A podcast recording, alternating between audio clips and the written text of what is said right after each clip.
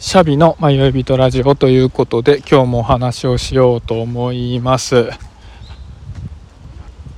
僕がこのラジオを撮ってもう今130何回撮ってるんですけどうちの妻はほとんど僕のラジオを聞くことはないんですね。でただたまたま何回か聞いたことがあるんです、まあ、気が向いたのか。でそれを聞いた時の感想がシャビはまあシャビって言わないですけどシャビはみんなが当たり前に感覚的にやってることを理屈っぽく話してるよねみたいな形で、まあ、フィードバックをくれたんですね。でこれって結構本質的な話だなと思ったので今日はその妻の発言をフックに話を進めていきたいなと思うんですけど例えば世の中にあるライフハックとか処世術とかそういったものってある一定の人たちにとっては自然に当たり前に感覚的にやっていることだったりするなって思うんですね。でそれは何かなって思った時にやっぱり人って得意なことと不得意なことがあって得意なことに関してはあんまり理屈で体系化しなくても自然にできてしまうんだと思うんですよね。でただ苦手なことっていうのは感覚的にやっても何でやっても何でやってもうまくいかなくてじゃあどうしたらいいんだろうって言って言葉の力に頼るみたいなことがあるなと思うんですね。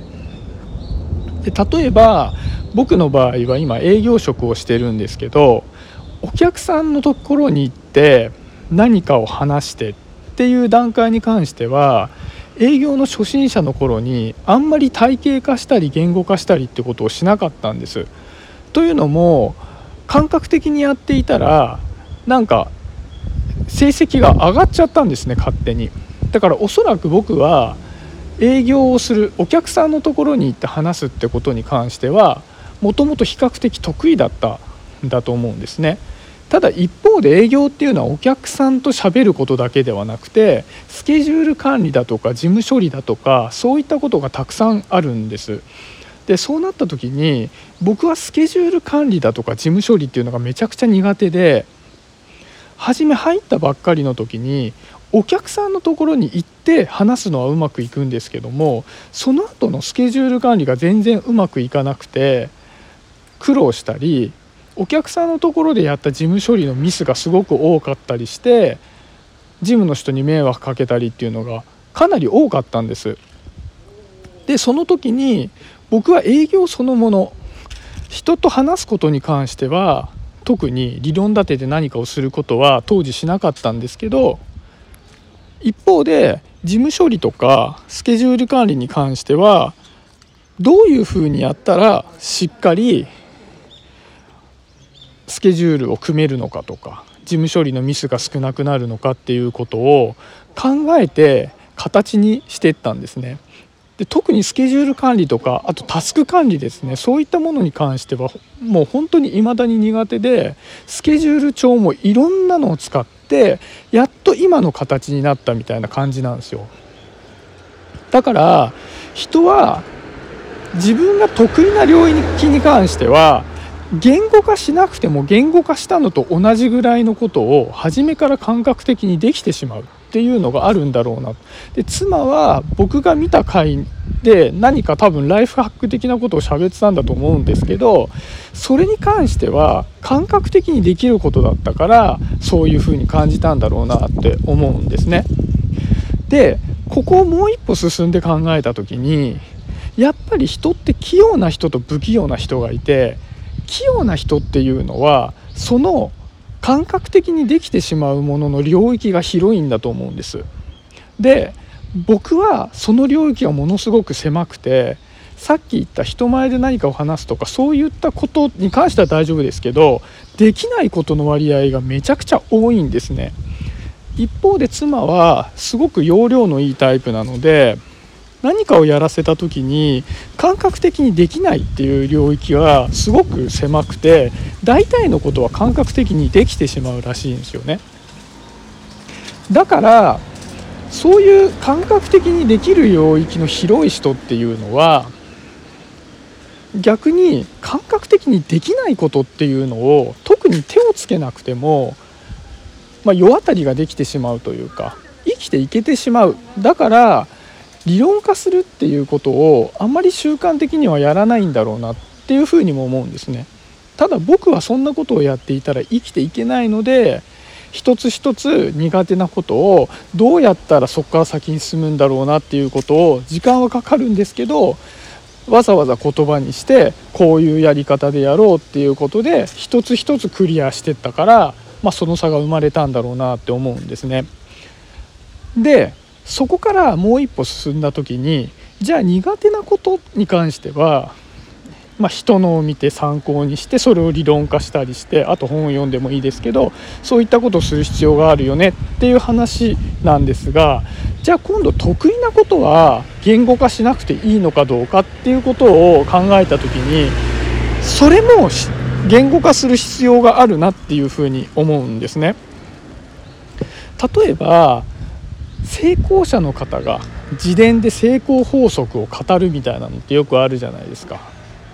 まあ、誰でもいいですけどウォーレン・バフェットの投資術とかでもいいですけど、まあ、すごく天才みたいな人でもなんか理論化して自分の成功法則を語ってたりするじゃないですかちょっとウォーレン・バフェットだと読んだことないからあれなんですけど、まあ、もっとポップな例でいくと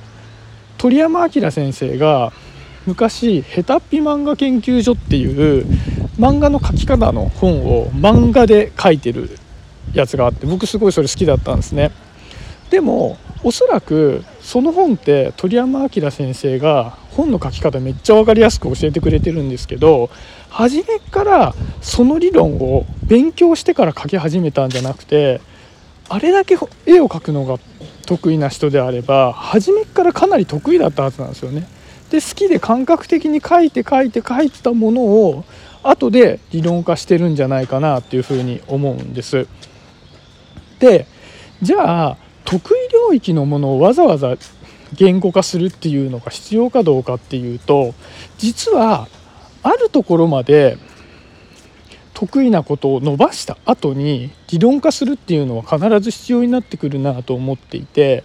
それはじゃあまあ僕の例でいくと営業の例になってくるんですけど営業も結果的に僕は理論化をせざるを得なくなったんですね。というのもやっぱり新人の時に、まあ、ある程度うまくできるなと思ってやってたんですけど、まあ、限界があるわけですよね。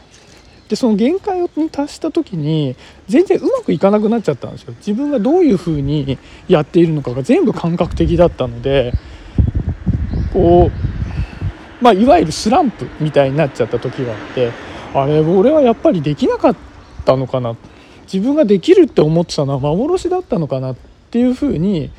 思ってしまったんですけどその時にじゃあ自分がどうやってやってきたのかっていうことを言葉に直してで人がどういうふうにやってるのかっていうことも見てその差を考えてじゃあ自分はそこからどうやったら一歩二歩進んでいけるのかなっていうことを考え直した時にそのスランプみたいなところから脱することができたりしたんですね。なので結局どういった領域でチャレンジするにしても言語化をしなければいけないタイミングが違うだけでやはりいつか言語化をしといた方が物事っていうのが先に進めやすいなと思ったのでちょっとねあの妻のフィードバックを聞いてあこれはめちゃくちゃ本質的な話だなってまあ妻はね僕に比べていろんなことができる人なのであの言語化のタイミングが基本的に何でも遅くても大丈夫な人なんだとは思うんですが、まあ、僕はねあの何をやらせてもなかなかうまくいかないタイプの人間なので、まあ、言語化をね早めにしなきゃいけない機会が多かったんだろうなと思ってそんな話をしてみました。はい今日はそんなところで終わりにしようかなと思います。今日もありがとうございます。シャビでした。バイバイ。